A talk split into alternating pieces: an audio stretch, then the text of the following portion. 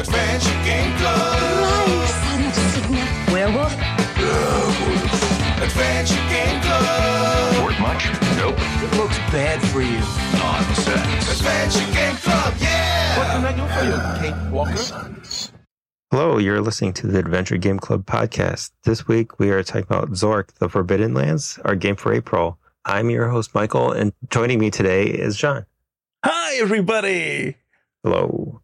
So, uh, so I guess our first, so the, like I said, this was our game for April. Um, it's a first person point and click adventure by Zombie Studios and published by Activision.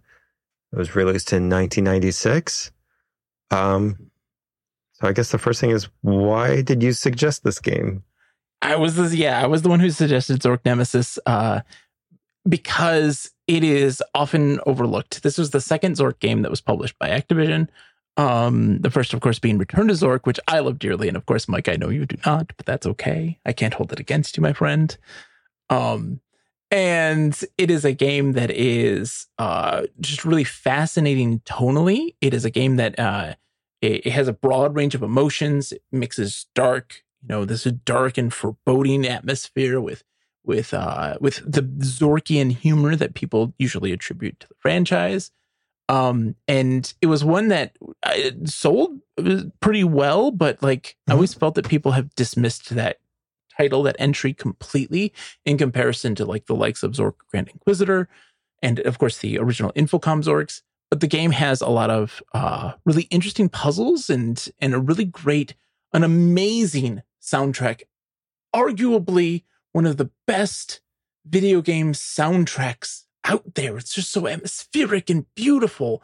And I wanted to highlight it because it's something that most people are just like, yeah, yo, yeah, I never really played that one. I heard that one's really bad. And it's like, no, it's it's actually pretty good. It's got its it's got its faults. It's by no means perfect, but uh, I just love it to death, and I think that more people should play it. Yeah.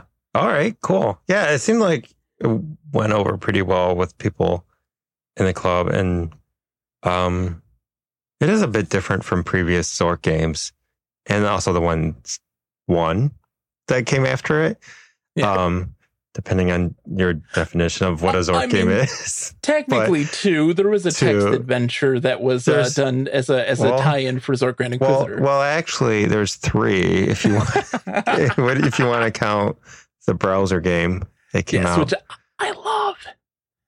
But I have to one day share my old podcasting days from over a decade ago, within which I talk about that game specifically, and uh, it's very awkward, just like I am today. But uh, it was a delight. Yeah. Um, but yeah, I guess we should talk about the. I guess the plot from a very high perspective. We'll have a spoiler section at the end, but um, from a very very high level, I guess you would say that you are called to investigate why these alchemists have been slain in a Well, they Place called the Fir- disappeared. or they have they dis is They that what disappeared. Yeah. So Okay. four high this is not a spoiler um, but Yeah, four high-ranking members of Zorkian society have disappeared, um, and their last known location is the Temple of Agrippa. You're sent as an agent of the Zorkian government uh, to investigate uh, their disappearance and their last place of uh, uh, whereabouts, which is the Temple of Agrippa, and it is. Uh, and there is a mysterious force, this evil entity that is existing in this temple, um, and you're trying to figure out what had happened and how to stop it and it's a it's a wonderful interweaving uh mystery of intrigue and deception. And i really enjoy the plot. I don't enjoy necessarily the uh execution of the plot from time to time because the acting can get really something special. So that would be special. It's it's I- sometimes great and then sometimes oh boy. I was okay with I don't know. I I was fine with the acting in it. I didn't really mind it. I it's a lot. Yeah. Um but it maybe contributes a bit to like some of the total whiplash in the game. But uh, yeah, and then yeah, I so yeah, from I guess from a very high level, that's basically what the plot is. Um, and the gameplay is kind of different too. So uh, it's a like we said, it's a first person point and click adventure, uh, much like the Zork games before and after it. But Mhm. it's I think it, it's still a little bit different because it's got a heavy Myst influence to it. Yeah. I think, in my opinion.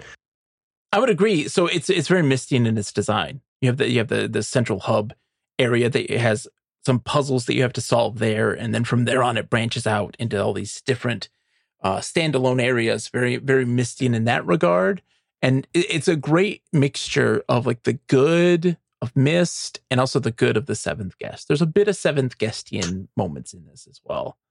Um, I feel Uh, okay. and um but it's like it's like a good mixture between those two things and it and it still feels very zork while still feeling fresh and new and one of the big things that made this game lauded at the time was that it was um uh one of its technological advances was that it had full 360 um movement in a rev- environment. So you could rotate the camera a full 360 degrees freely um when uh exploring environments. Of course it was still static images. It was just a panorama.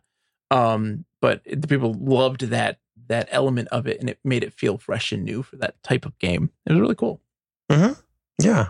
And uh, even like the way it handles inventory is different from the other Zork games, like because, I feel like typically in a Zork game, there's a lot of inventory items.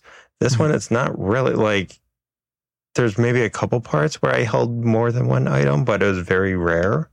Yeah. Most of the time, you have like one thing, and that's kind of it.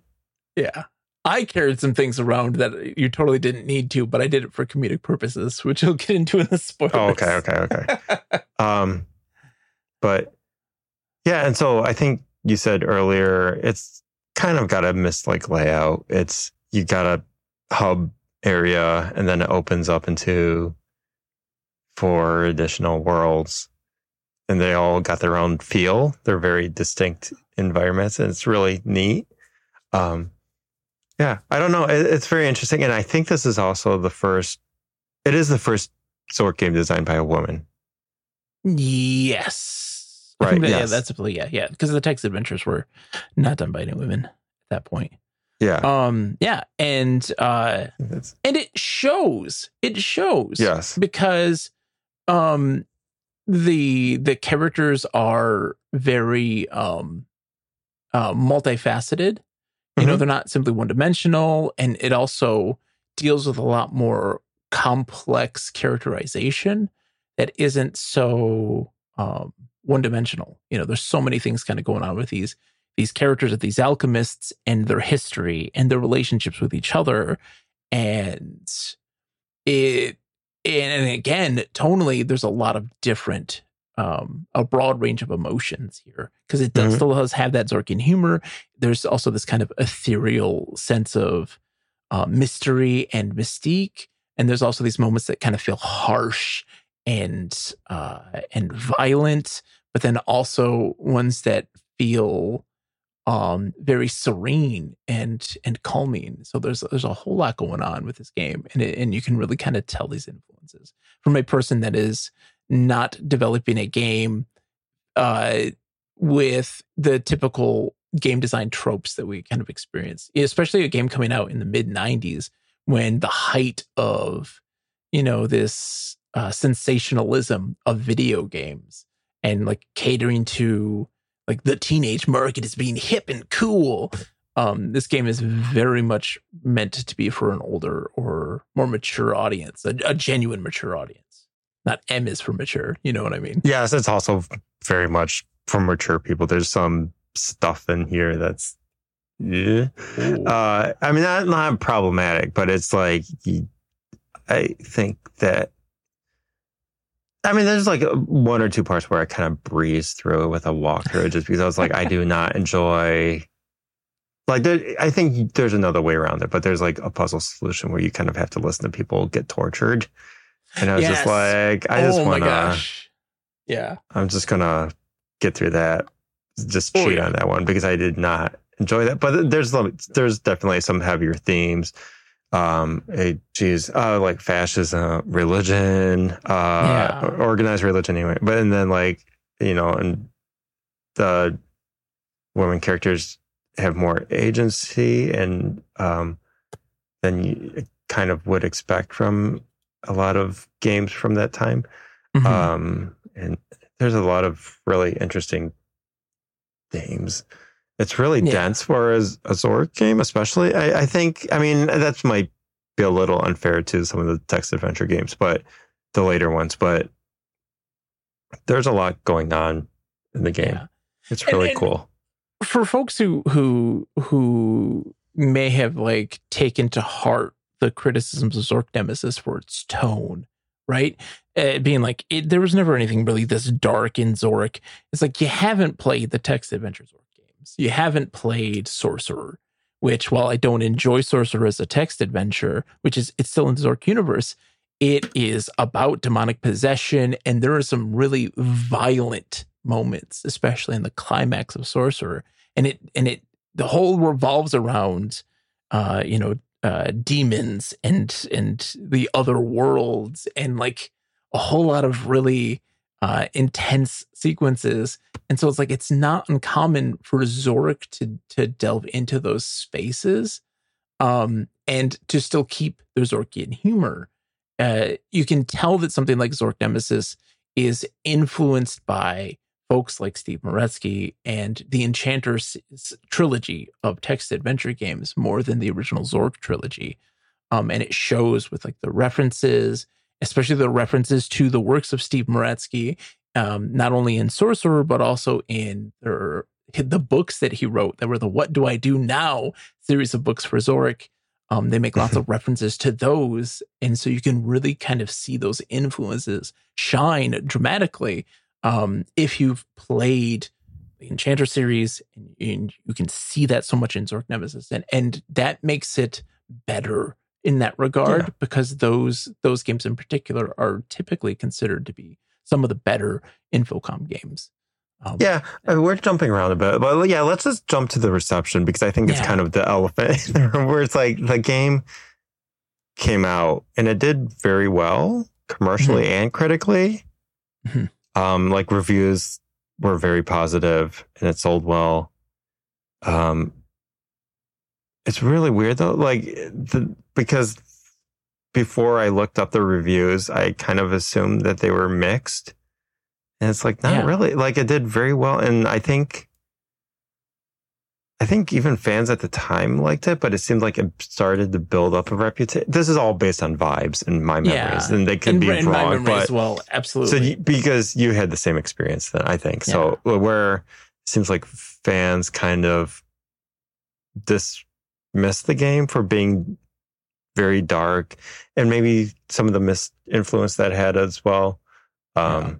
but the big thing was the tone because it is much darker than the. I think that comes from, I think for a lot of people, their first Zork game was Return to Zork, Mhm. which is a mine, car- yeah, which is it's a cartoon basically i mean yeah, so and then also so to go from that to zork nemesis which is very dark and then to zork grand inquisitor which is very cartoonish as well um Yeah. I think painted like the sex or um it shifted it the just made people- perception of what Zork is, you know, yes and of what Zork has always been. Um, and it, it definitely shifted what people's perception of what that series is all about and what its emphasis was. And Zork's emphasis had never been necessarily on its humor or on its like silliness and slapstickness. It, it- those things do exist from time to time in the series, but overall, they are you know games about puzzles and adventure and exploration and like those seem to be more of the emphasis there. But uh it, but when Zork Grand Inquisitor came out it really was people being like oh thank god it's not nemesis. Oh thank god it's something silly and light. Thank god. Like that seemed to be everyone gave out this breath of relief that it wasn't this dark and foreboding game.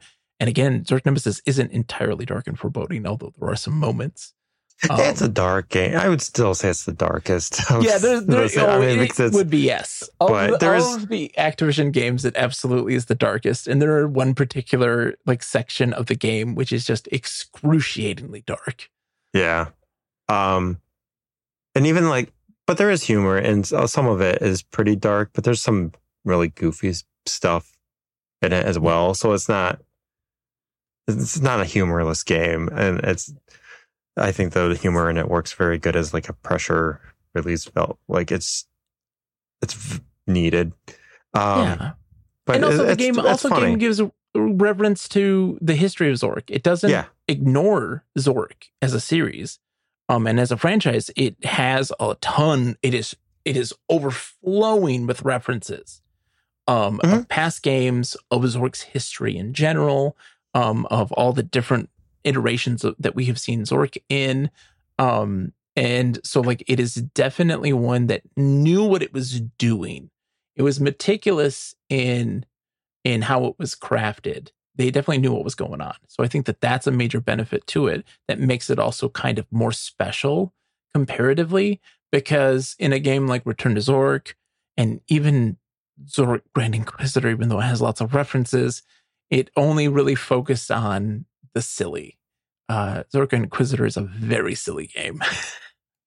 Very yeah, I, well, I mean, both Return to Zork and Grand Yeah. Inquisitor are pretty goofy, but yeah. I don't think you need to like n- the references in this aren't distracting No. to me because I don't. You wouldn't know like, if- unless you did it. Like that's the thing. You wouldn't pick up that those are references unless you've experienced those things. right. Like I never read the books, so Yeah.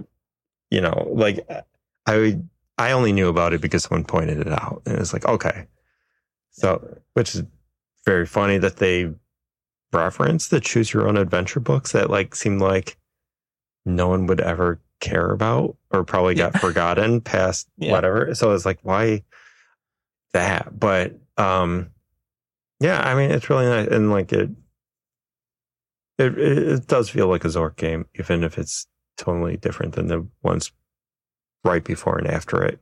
But yeah. I don't know. I mean, it's a weird series because like tonally it's all over the place.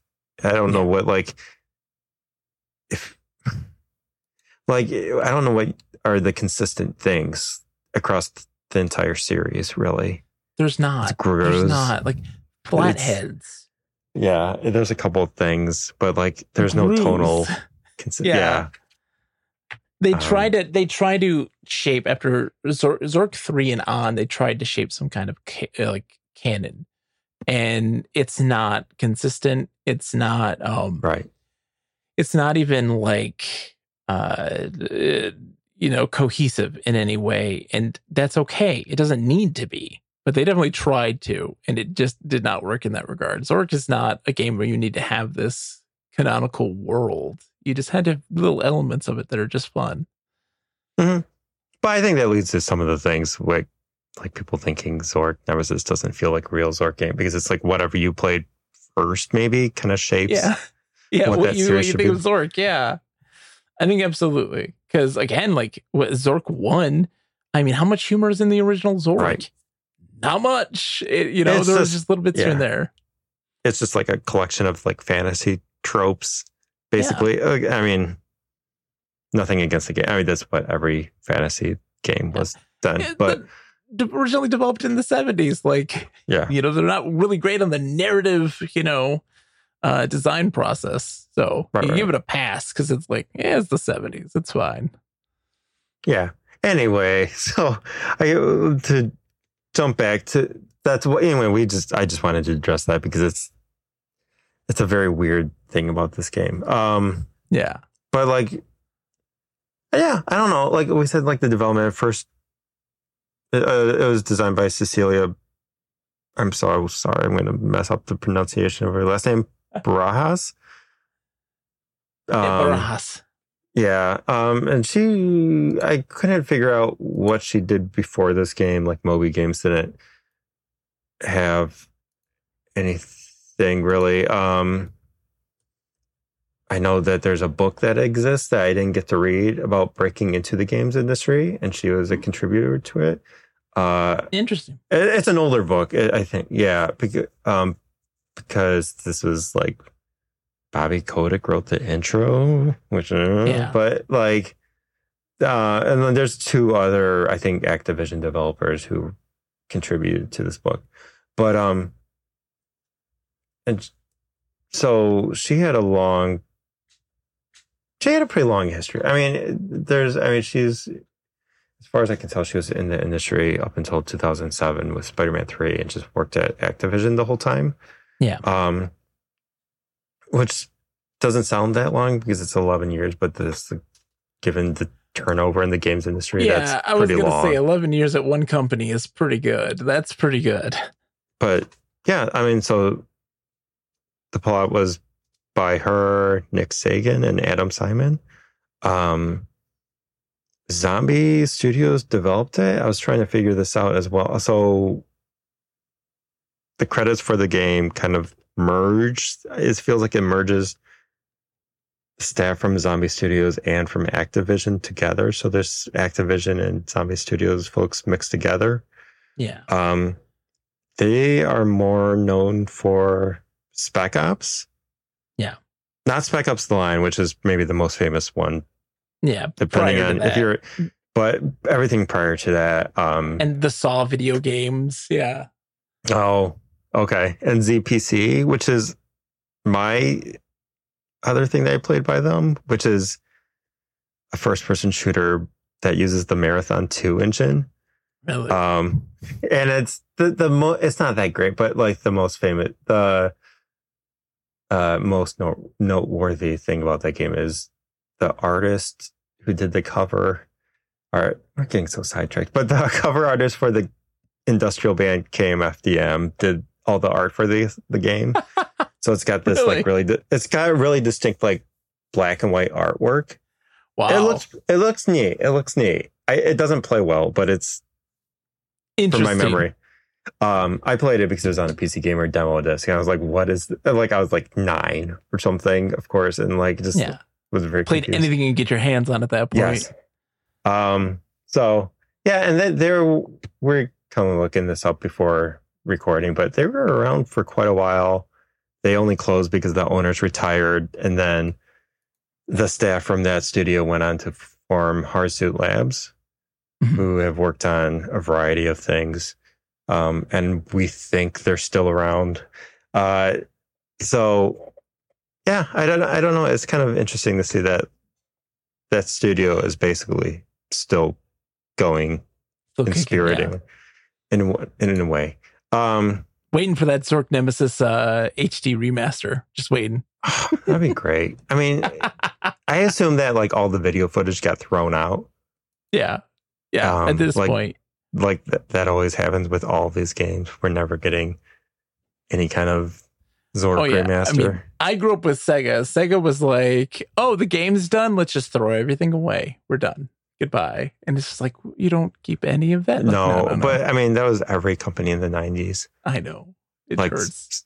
Sierra, like there's everything that they worked on was thrown out.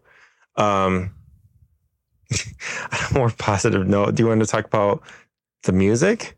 I think that's fantastic. Uh, I don't know who wrote the music. Do you know who wrote the music? Uh, it was Mark Morgan.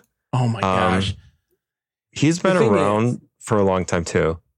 this is music that you'll never you'll never go like I you you'll never like it's so atmospheric and it is like the perfect music to put on you know it's that that uh lo-fi to listen to while studying or whatever it's that kind of vibe um it's not lo-fi by any stretch of the imagination but it is it is so like the most amazing background music that But is it's very, it's very new agey. I would Yes. kind of but but it like like if you go and you listen to um, its soundtrack on YouTube and you look at the comments, you're going to see, especially the the the music for the Temple of Agrippa, that like it's just a swath of people being like, "This is the song that I hear in my head when I'm dreaming. This is the music that I just exist in. This is my space right here. Is this song in particular?" you know the the song for the hub world that you're in it sets the tone in such a fantastic way, and it is something that I is always on my playlist to listen to, especially when trying to like just kind of set a tone or a mindset for me when writing or doing something, doing a project. And it is it leaves an indelible mark on you because it just feels so right. Because like you look at like the music of Myst and stuff like this, and it feels very early synthesizer, like 19, you know, the like the, the early 90s, late 80s kind of synth sound. And this feels more cinematic. It feels more uh um just so environmental and and it, and it, so to, to give you like an understanding and without spoiling anything all of the places that you go to here they embody certain elements and they embody certain characteristics of the people who in, in inhabited those environments and the music encapsulates the essence of what those elements are they encapsulate who these characters are and that space itself in a lot of great ways. There is a there is a um, a music school, and you hear you know the faint laughter and the the the faint walla of like a crowd and this ambience mixed in with this music, and it represents the element of water, and you you feel that water and this this flow. It's so ethereal and and just evocative it really is something so special. And like, I highly encourage folks to listen to that music because all of the things about it, all of the things that it kind of represents, really strikes on all cylinders for everything about what this game is trying to encapsulate and its message that it's trying to convey. Yep. Do you want me to read off some of the other games this composer's contributed Yes. music to? Oh, tell me. All tell me. Okay. So Fallout 1 and 2, Yes. Oh my God. Yes. Planescape Torment. Oh God. Yes. Okay. So just like, and then some other things like Descent 2, Dark Seed 2, Oh, yeah. uh, Zork Grand Inquisitor, um, uh, Stasis, which is this 2015 horror adventure game. It's really Yeah. cool. Uh, Fallout New Vegas, Wasteland 2. So just like, like, yes, endless bangers. Um, but like you can see like, now that I pointed out, it's like, okay, I can see how this is all by the same person, especially yeah, like you listen to the Fallout. Fallout one, one and two. That's absolutely it. it th- those are again very environmental. They're not like it, it- it's like the the the concept of when you talk about like music in the original or not in the original, but in Breath of the Wild, right? People were like, yeah, the music's good, but it doesn't really stand out. But it really complements all the things going on. It's very low key. It's very um, you don't really you just hear like these little tinges of music from time to time that conveys these certain emotions. And that's the sort of stuff that Fallout 1 and 2 do. And then Zork Nemesis kind of takes that also and just amplifies it a little bit more. It's a little extra. Um, and it's really, I feel like his standout, like the best he's ever done. It's so good. Yeah, it's, I mean, this is yeah. What a ridiculous career. Um, Yeah. So you mentioned the music school. We should probably stood talk about the gameplay a little more, like that. How the setup Yeah. that you have, basically, uh, like we said, hub area, four different regions.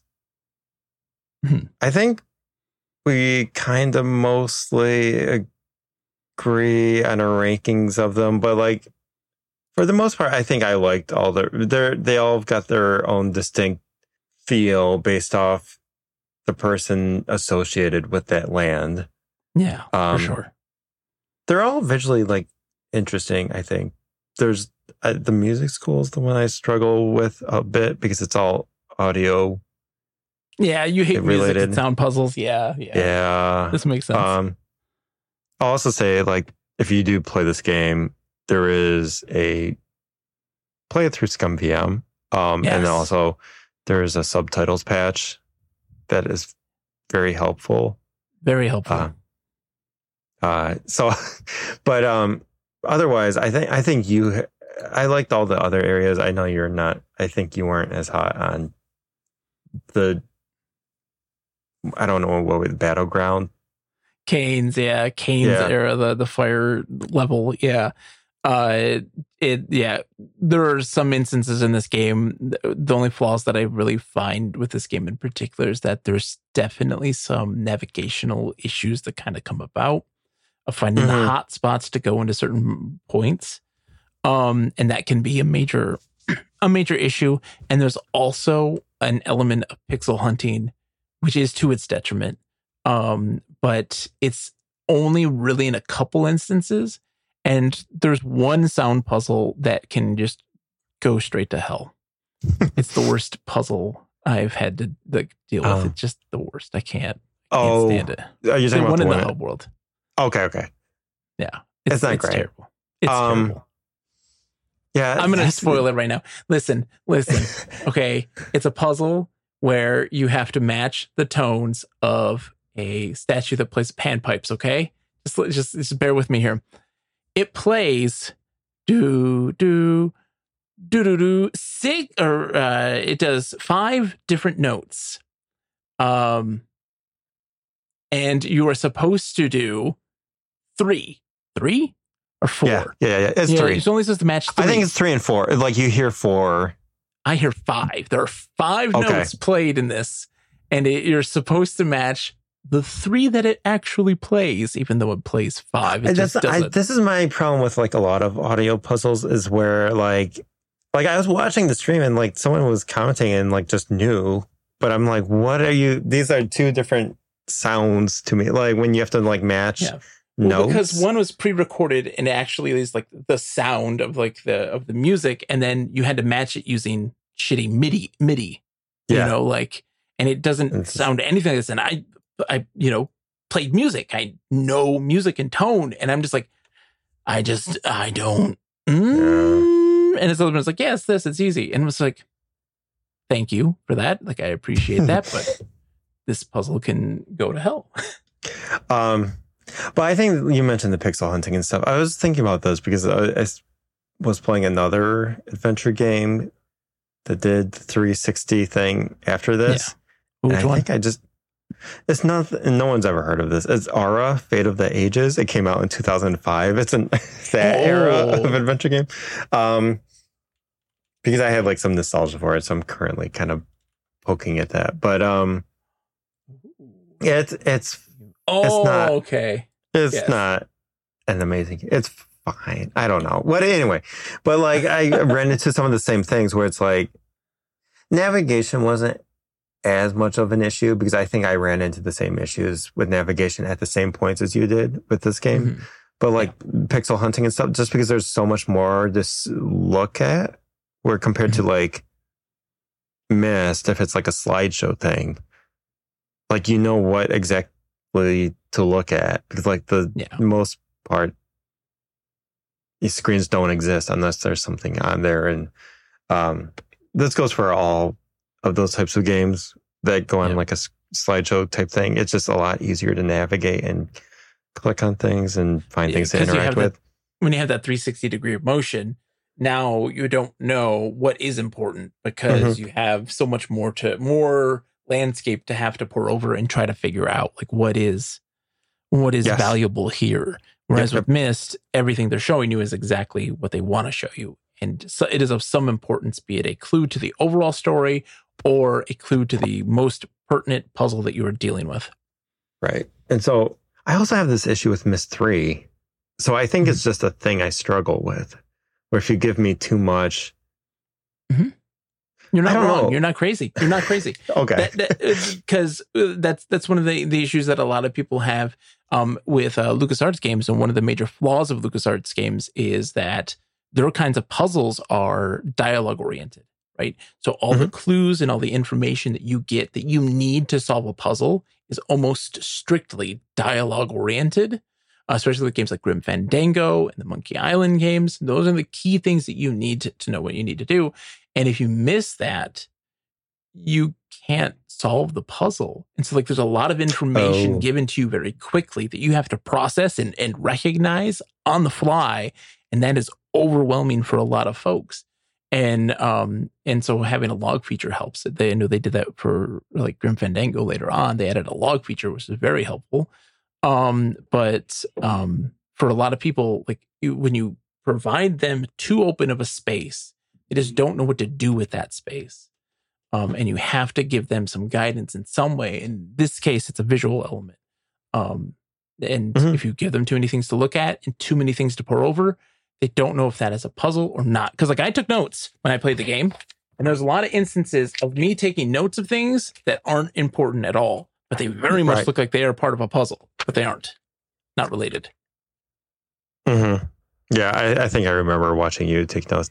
I don't think I have as much of an issue with this with like pure 3D game. Like when it's like you can walk around and stuff. There's there are spots in here this game that are very fussy about where you have to be when you want to get to a spot. Yeah. And if you or what you need to click on in order to progress. I mean, the there's like hospital a, was the big one, I think. Yeah. and I there's think another instance where like there's a, a door, uh, like a trap door. And if you click on the oh door, yes, yeah, yeah, yep, yep. it's bang, bang, bang, bang, bang. But if you just click on the handle of the door, Uh huh. you open it. I ran But, into like, that too.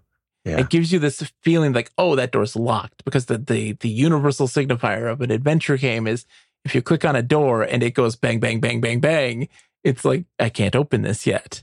And it's like, oh no, you just you didn't click on the handle. Yeah. Oh. Aside from those, I don't remember the game being too bad. Yeah. It wasn't overall. No, those are there's there is like three or four in a big swath of puzzles or design things you're like, ooh, that didn't that didn't work for me. That Right. didn't. I missed something there, and that only happens a few instances. When an adventure game gives you only three or four instances where you're like, yeah, I didn't I didn't catch that. Uh, that's not bad. No, It- it's and- really and- not. there's never been a situation with any of the game the puzzles in Nemesis where you're like, I have no idea why I'm doing this. You know, like I don't understand at all what what I'm supposed to be doing here. Like there's you have something typically to work with, Mhm. and it's just a matter of excuse me order of operations or you just missed a visual one little visual clue or something like that to help complete the puzzle.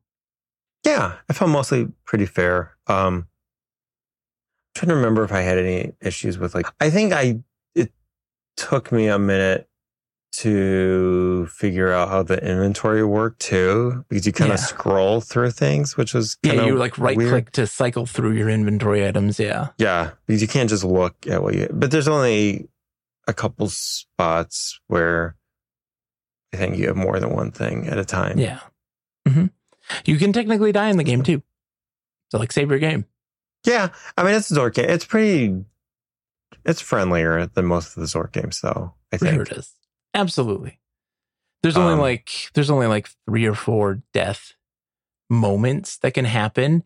And they're also very clearly notated as you, you'll die here if you don't do this. It's pretty nice. It's um yeah, and it doesn't yeah, every time like I think every time I died it was like, yeah, of course. It, Yeah. it didn't feel unfair. And there's no soft flex that I could I don't I'm trying to think run if into there any was anything. Yeah, I don't think so. I don't think you like yeah, it's it's a very fair game. Yep. Which is nice. Um I think by this point, like the nineties, you didn't run into that stuff as much anyway, but Yeah. I think that like Myst kind of has a reputation.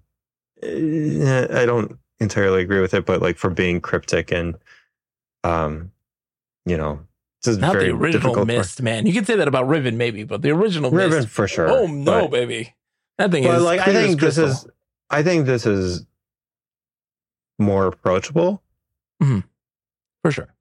Um there's like some more like human element things that you can kind of grasp onto as well. I think that makes it easier for some people. For sure. Um, for sure it is. So There's there's feedback. There's a lot of feedback in Zork Nemesis, it's which I think helps in that. Yeah. Um let's so do you want to get into the spoilers, Mike? Because I'm, I'm- okay, I'm- yeah, well, oh, okay. So before we go into yeah, so I think clearly we both would recommend this game. Yeah, for sure. Um, would I'm trying to think about how I feel about this. Would you recommend it as someone's first Zork game? No, not at all. Oh, Um, really? Okay. Yeah, because because eh, again, like playing an adventure game, you have to have a certain mental muscle, a video game muscle that a lot of people don't use. And this game in particular requires you to have some of that those those those flexings of those muscles already and have kind of it built no, no, no, not like not not someone's first adventure game, but like if someone's never played a Zork game before.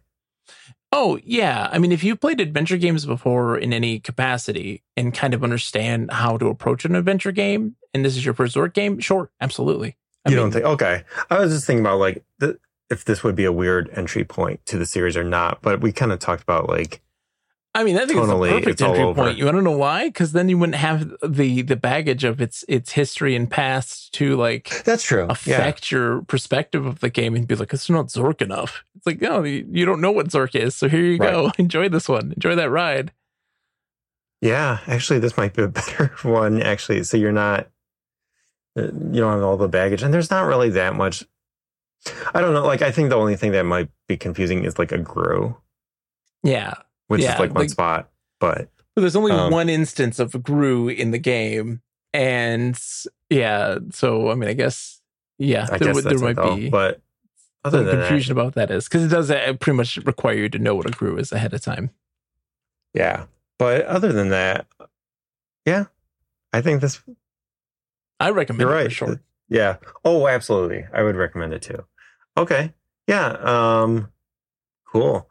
So uh, I'll then I'll say for June's game that this, this episode's coming out late, but it's Goblins Three. Shame on you, Mike. um, Goblins Three by Coktel Vision. Um, Mm. pretty neat game. Um, and then in July we're doing Roadwarden, which is kind of Mm. like a modern IF RPG game. Um, yeah. So I, I think that's it. Um, and then every episode we do a shout out to some adventure game folks. Um, this week I will do one for the Queer Games bundle that's happening right now. We did we did um an episode about a year ago covering the one from the bundle from 2022. It's it really been a Um, year?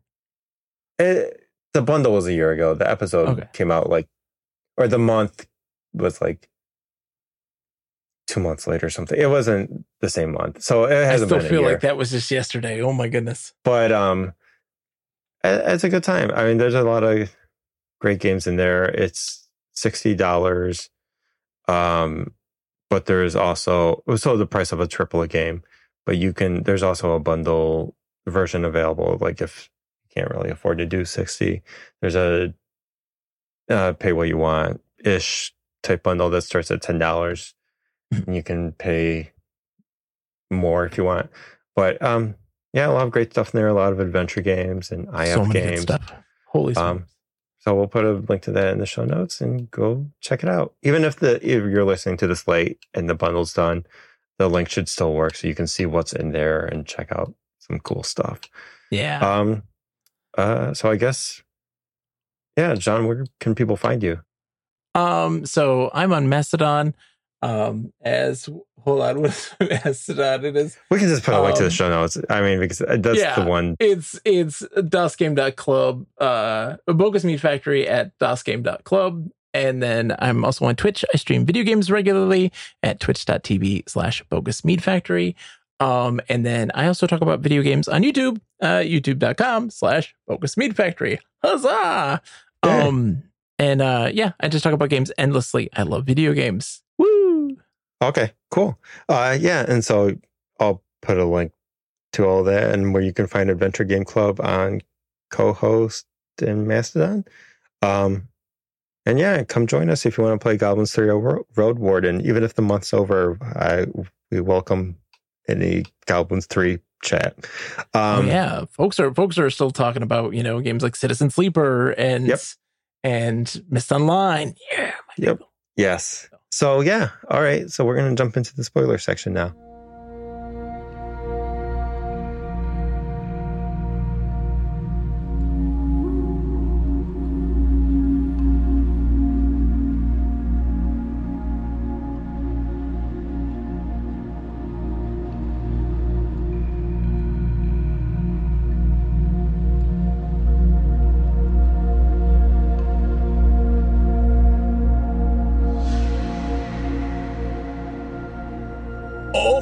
This mic. Let's talk about spoilers. Hi.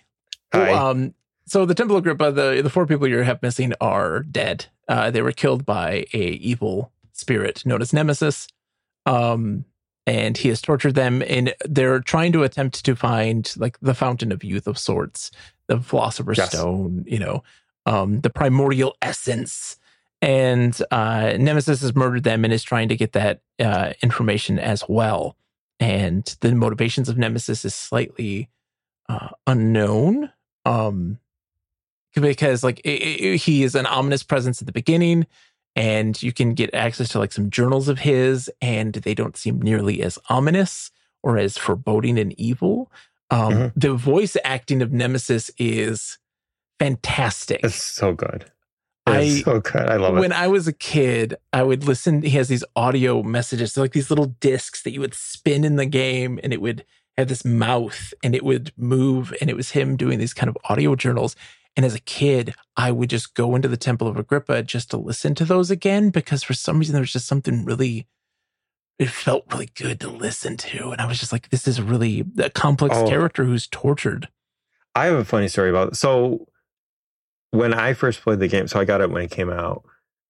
Yeah. I, I played it on this really old computer, or it seemed old. Technology in the 90s was weird where your computer's out of date and slow after a year. So I Yeah. played this like on a computer that was three or four years old. Um and like for some reason, like my computer chugged a little when playing this and like dialogue would sometimes repeat multiple times. Oh. It was really oh, weird. Oh, okay. And so like with this happened with like the intro like nemesis dial the thing where he talks about how I killed them all and then he laughs and like would Yeah. loop that like two or three times. I'm like, huh. So I like but I, I think I kind of knew there was something wrong with my computer, but it was a very weird jump to like play that like on a functioning computer and just hear it read off once instead of this looping like of the nemesis laughing. This is Um, a choice. This is a choice, all right? Directorial choice. Yeah. So, um, yeah, I forgot to ask this at the beginning, but so did you play this when it came out, or what was th- your Yeah. history with I, this? I played it when it launched. I played it when it launched. Okay, okay. My, um, we loved Zork. Uh, Uh, Return to Zork as a family, and we got Zork Nemesis absolutely like right away. And we're all excited for it. We played it and loved Okay.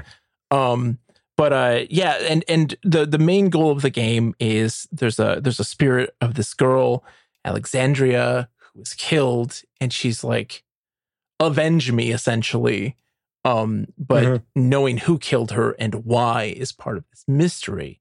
And uh, when you when you meet the um alchemists, they're they're dead, but their spirit is still is trapped, and they're they're talking to you and saying like you know you need to bring us our elements. You need to go to our our sanctuaries and bring us you know the the, the our our elements there as well to stop nemesis so that we can be powered up enough to to banish him and and avenge alexandria.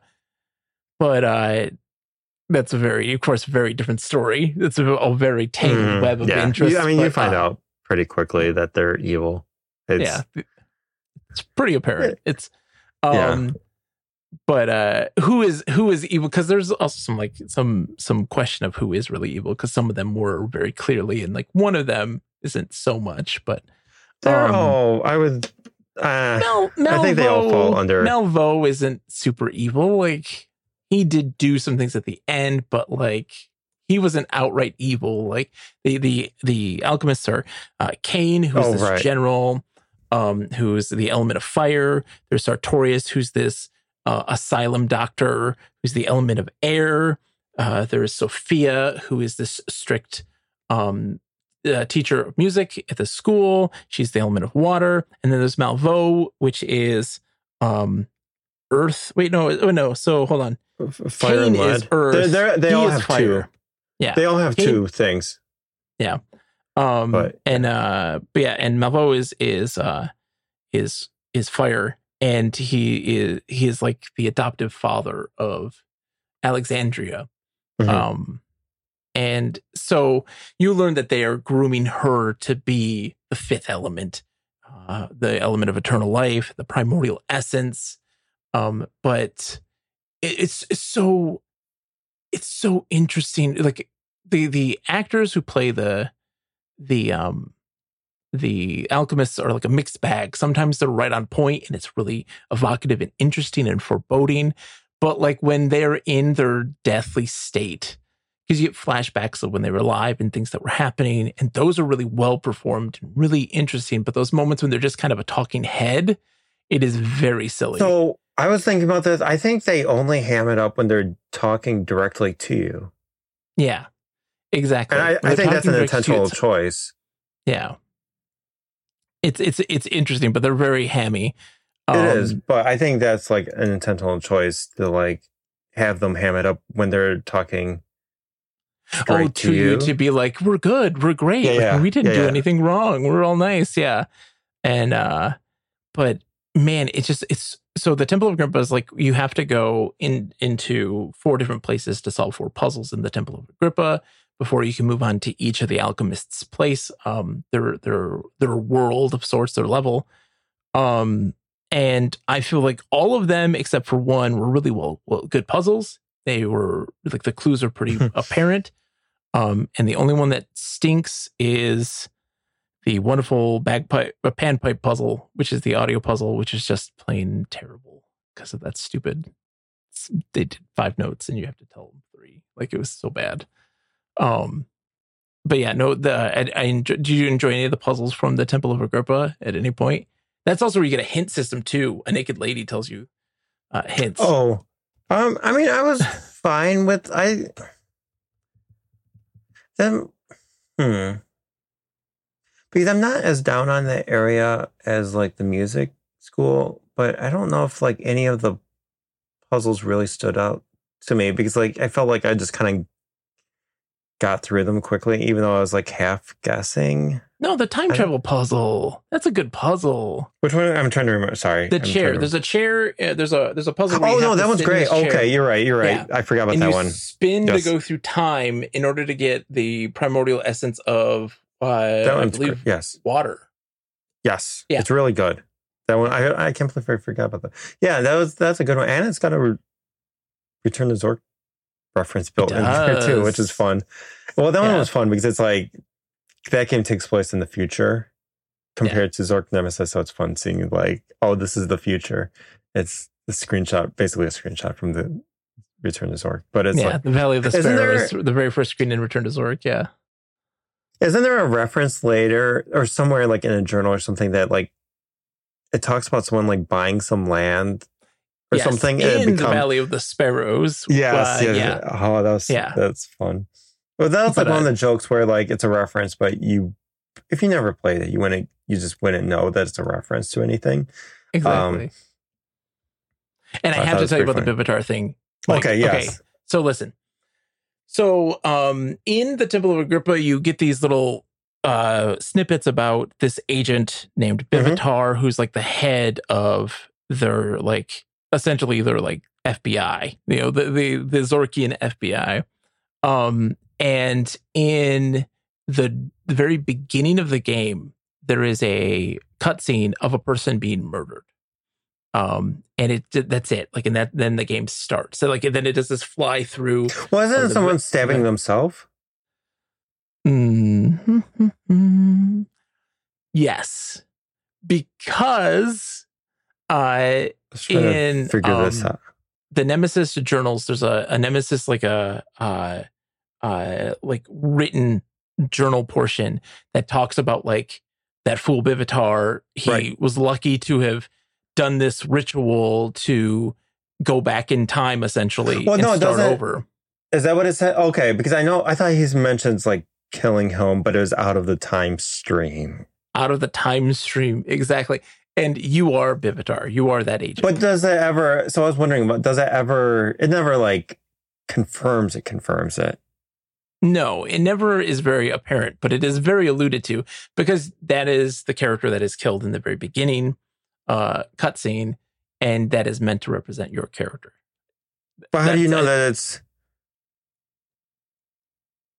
because that's bivitar that is for sure bivitar who dies that But how do you know character. that? because That's not Nemesis, is it? it's not nemesis Oh no, that's you. That's you, baby. Are you sure? Because it's like the same hair. That's what always confused me. Yeah. I'm. Oh, we can debate it. Answer in the comments if you played this game and if you think you know. Are you Bibitar or are you just unknown adventurer?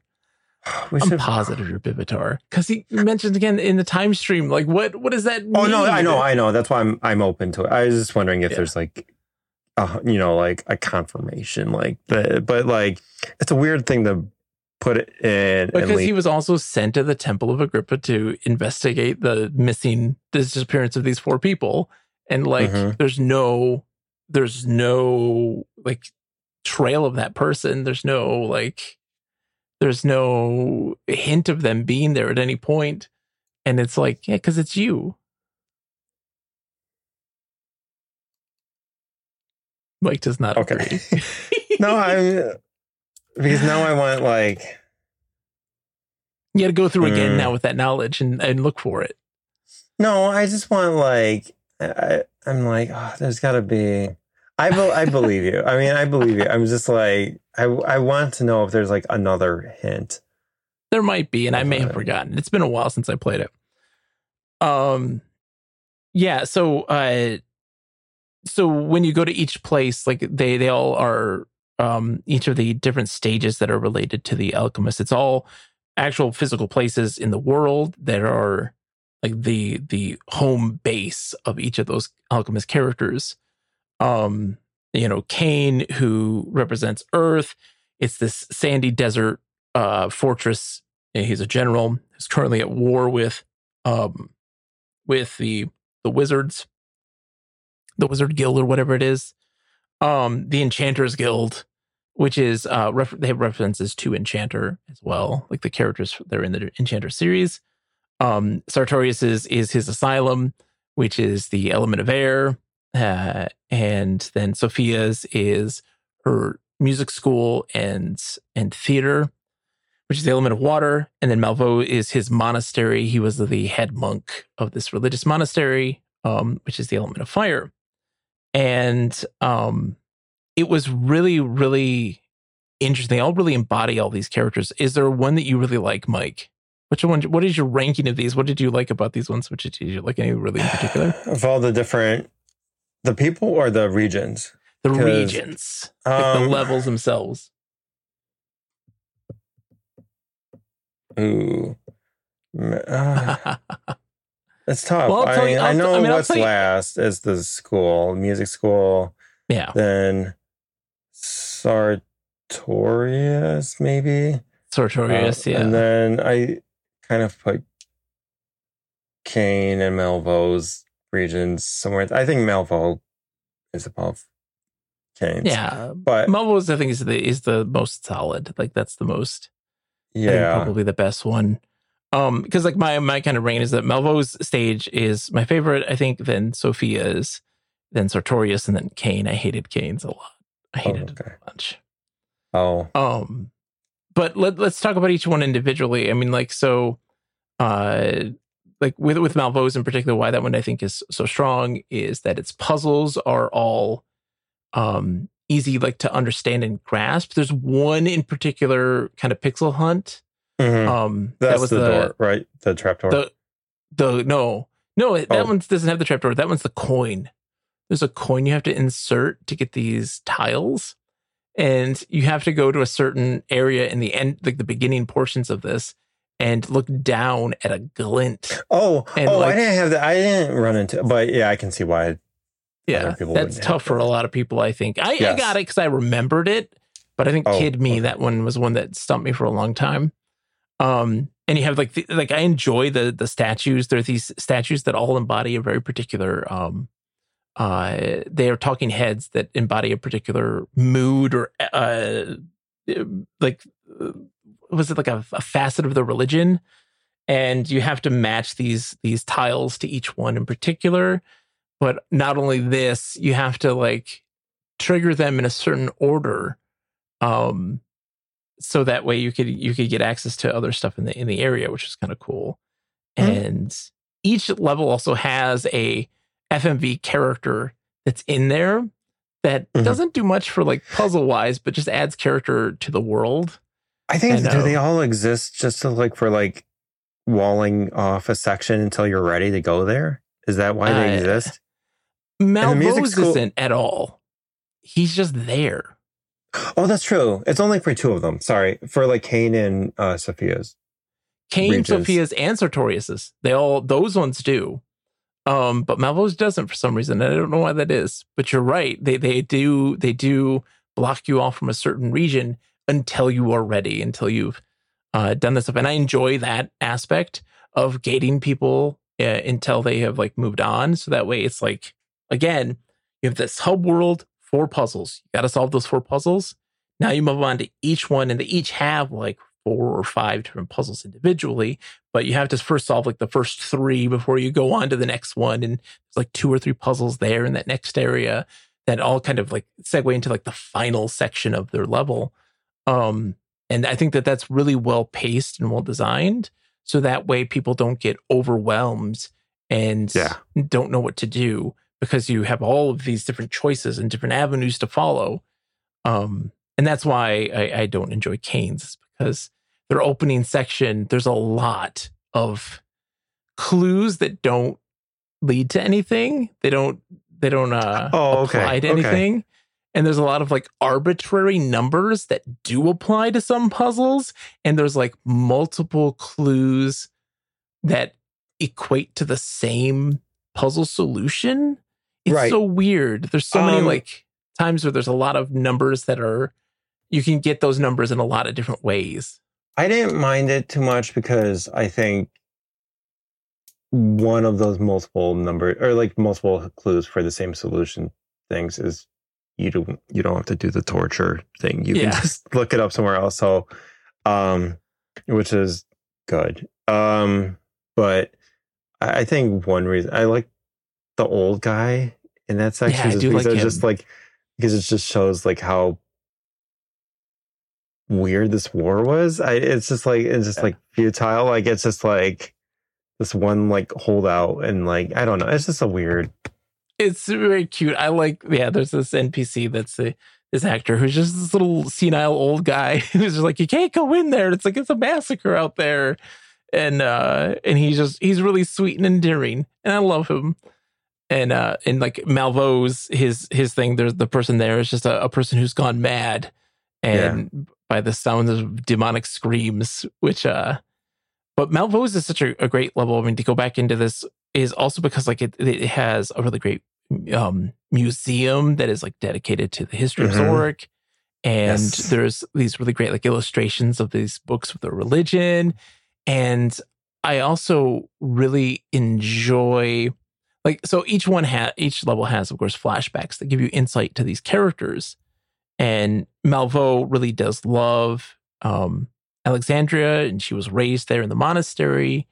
Um and like he really does love her, but you also learn that she was in love with uh Lucien, um, right? Lucien? I think so. Yeah. Yeah. Who's N- Nemesis? But Yeah, who is Yeah, Nemesis? Yeah. we find out. But eventually, yeah. uh, and that is Kaine's um, son, and they don't want them to get together because she's supposed to be their key to immortality. You learn that Malveaux is is being stricken with this life threatening illness. He will die, and he's he's coming to grips with his own mortality. And that the doctor Sartorius reaches out to them to him, say like, "I have a an answer, and it is alchemy, and it is this this concept of the primordial essence." and I can I can make you live forever. And um and like so it's just it's so interesting how they they kind of all interweave because there's a timeline of events and you get a real clear understanding of what that timeline is as you explore all four worlds and you don't have to do it in any particular order but you very clearly understand the timeline um in like uh sartorius's world uh which is just plain insane. It's so so disturbing and I, really Yeah. unnerving That's 'Cause- yeah, that's yeah. the other one with the head where it's like uh, that. That one didn't bother me as much as it did with you. I could tell, but like, uh, um, I think that those are the two parts. That and the, the torture thing, where it's like the Yeah. my only hang up about recommend, even though it's not poorly written. Yeah, the I, Sartorius I think it's a lot. Eh, the Sartorius level is like overall, like as a pu- like puzzles is all really good, except for one is just a pixel hunt. Yes. um of trying to find where this axe is that you need but like um the there's there's a puzzle in particular in this that is really difficult because you have to get this cadaver um chop its head off and then attach the head to this machine so that it can tell you information and you can stimulate it to have different emotions one of those emotions is horny and he is trying to yeah fornicate with you it's just a severed head on like a little spider body it's really weird and gross um they do an interesting thing though is that that they just kind of project a uh the fmv onto Yeah. a 3d model yeah, it's really which weird. is kind of wild um It's an interesting style. well that's uh, like you know uh Myst 5 like takes that concept to, into a big way and how they did their fmvs um but uh yeah and like so there's a lot of cool like little secrets but you of course you learn that sartorius takes this woman who is very religious and is a a, a, a patient of his um and she's pregnant and they take her child and give her to Malveaux to raise as his own to to be trained to be this primordial essence they will eventually sacrifice um Mhm. and so Malveaux raises her up as she grows older. She has this, they're training her in the violin and to then be sent off to go to Sophia's music school so that she can use her music and her passion for music to help bring about the primordial essence. She falls in love with Kaine's son, Lucien, and they try to run away and get married. Malveaux betrays them, uh, and and they uh, they they go to sacrifice her and Lucien goes to interrupt that sacrifice, murders all the alchemists, um, but he is too late. And in that rage and that despair, he becomes the the demonic presence of Nemesis. Mhm. And um, and at the end, what is it with like? Uh, you have to then help Nemesis. Yeah, Uh, it's it's kind of I don't know. I- It's fine. I, it's it's an easy last puzzle. It's just kind of there, just to kind of wrap everything up. You just yeah, kind of yeah. you bring her the, back the ending sequence and- isn't overly difficult and it's it's it's it's it's nice it's it's fine and It's yeah so they're going to continue this ritual um and you have to help nemesis to uh stop them and and help reunite him with with alexandria so that they can move on in the afterlife and uh or do you resurrect them You resurrect them, and she comes. you resurrect them that's right you resurrect both of them I was never like? Yeah, never mind. Wow, you resurrect them both. It's it seems so like anticlimactic. It's not even like a big like, hey, hurrah! Like no, I know it's Re- very weird. It's just kind of like, well, especially the way that yeah, you Well, beat like- Return to Zork and it's a celebration, and here it's just Yeah. like thanks. Yeah. Oh, what's so funny because yeah, you, isn't it like you kind of like they kind of walk off and then it just lets you walk out the gate? Yeah. and you then walk out that's the it. And the credits. And then it zooms in on the painting of the naked woman or something like that. But yeah, um, it's yeah, it just kind of ends. It's which is fine. I mean, I don't think you could really, you can't really do a big celebration with that game. It- yeah, so it's true. Um, but like, but but so you like Kaine's level? I was fine. Like I- Kaine's I- level. I think just because of the weirdness of it, like I liked the world. I think I just liked that it was just like about war and like how pointless it is. And I was Yeah. fine with most of the puzzle. Like I didn't really, I don't think I hit the same bumps as you. So it was just like, that's fine. Um, yeah, I don't know. I, I, I- I just really liked how the, like the old guy and um how I don't know. I just like the world design for that. And it's just like because it's this weird area with like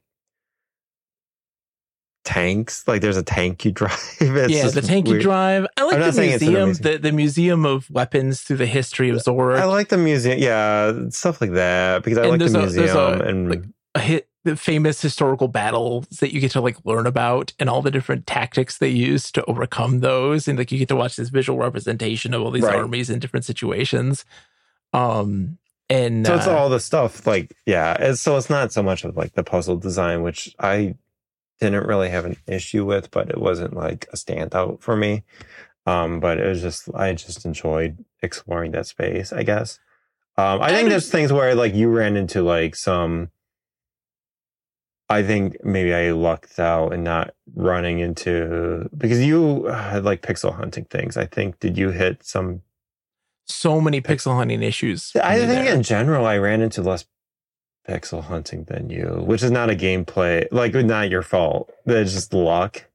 yeah, you because just clicked in the right touch- place right away. Yes. Like there's there's an instance where you have to pack this this dog cannon yes. with gunpowder to blast through right, a right. door. And it's like, I know I have to do that. But then you had to actually click on a very specific place, though, on the dog to then zoom into where you actually have to pack it. yeah. open And I never ran into that. I just like kept in the click there. I was like, oh, okay.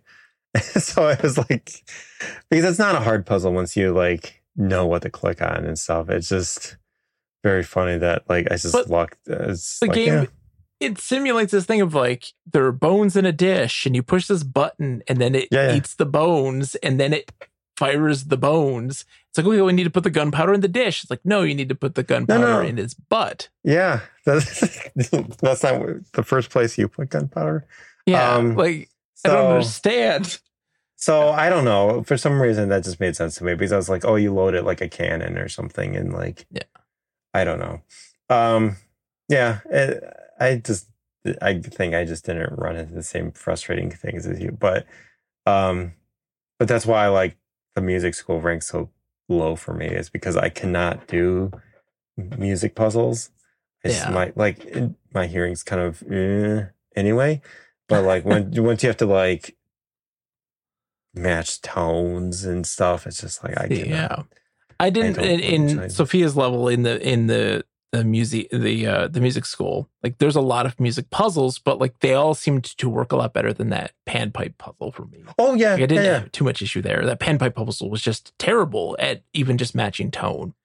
Um, I would agree with that. Um, but it's just that the volume of it because it's a whole section of the game dedicated to music Yeah. puzzles. I'm like, no, this is like my least favorite type of puzzle. I um, enjoyed that level though so much just because of it, its music and its atmosphere, and it just felt Yeah. The acting So, is like, great. passionate, but also very like just ominous. And Mhm. like she's in this relationship with Kaine, um, and he's having an affair with his wife, with her. And uh, she, but he is also like just he's just a, a horrible adultering like lunatic. Um, even like threatening Lucien to be like, I'm gonna take Alexandria and bet her, you know, like what are you gonna do about it? Are you gonna be man enough to stop me?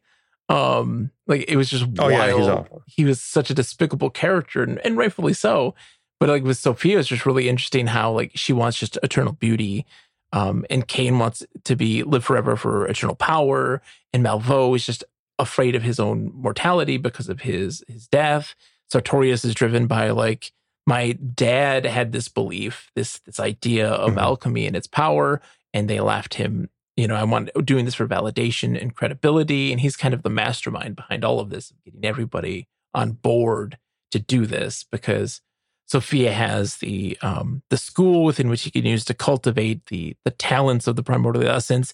Kaine has the money, um, and uh, Malveaux has uh, you know uh, the motivation to raise this child and to do so right because Malveaux is overall a good person. He is just scared to die. Um, I still, And- I, I think I'm a little harsher on um. why? Why? are- Why are you so harsh on He's him? what did because he he's still set up a kid basically to get sacrificed, but yes. I think that But- kind of puts you in the evil category. Yeah. But he is less like he's not. Yes, I mean, I, I think he's. I guess if there's like an evil scale, he's less Less. evil. Well, in than in other- the end, when you like bring back all the alchemists, he's like, "I'm a cartoonish evil man," and like, yeah, but there's no sense of that in any of the flashbacks or in any of those things. Whereas everybody else, it's very. So did he clear kind of know? but did when he adopted her, did he know that he was raising her to get yes, Sacrifice. Okay, so there you go. Yeah. So um, but yeah, it's, it's just really interesting. All these characters and their motivations behind these things, and like there's just a lot of a lot of like there's you know like sensuality uh, and uh, and just a lot of subversion of expectations of like what this environment and these characters are going to behave and how they're going to, to act. It was just really interesting to see that stuff kind of come out in a video game because you didn't see that very often. Right. Um, Yeah. It's weird that I played this as a kid.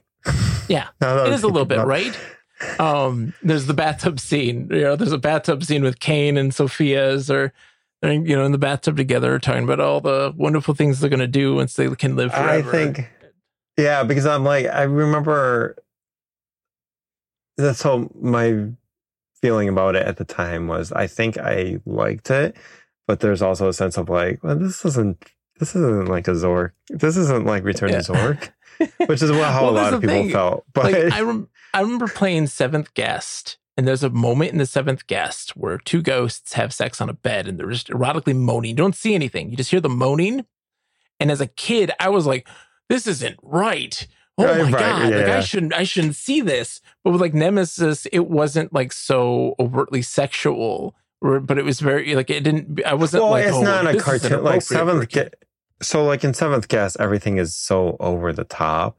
yeah where like i mean some of that a lot of that is by choice because they had the the technology they just had to go big to show anything on camera yeah it's so grainy but um where they don't have to do that in Zork Nemesis but at the same time also there they are much better actors in this game but, they're but like also like just their who've the, the the portrayal of sexuality in Zork Nemesis is handled more maturely and not as like comically or or uh, or like extreme. It's not it's not you know uh, it's not exacerbated or anything like this. It's just very uh, it seemed very normal or natural.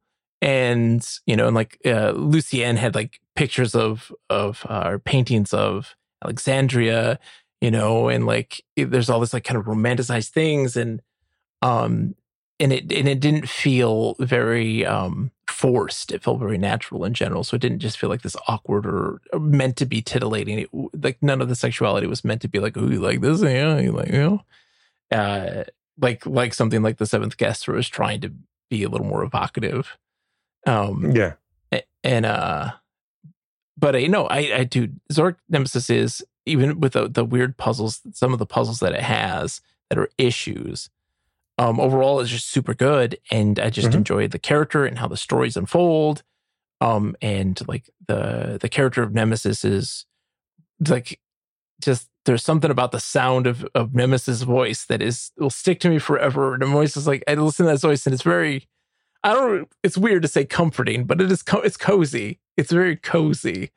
well it's a Um, very game- fun eh, his voice is Yeah. very fun to listen to because it's But so wouldn't. I would never hang out in Sartorius's a world like that. Is that stage is absolutely oh no no no horrifying.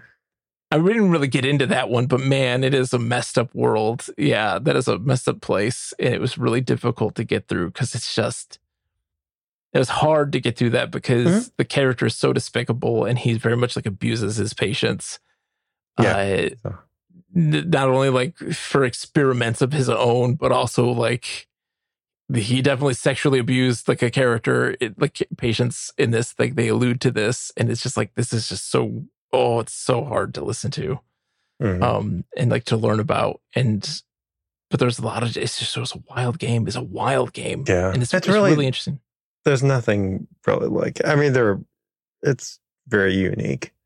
And Yeah. it was a really really nice surprise to come back to this because I remember liking it, but I got a lot more out of it than I expected to.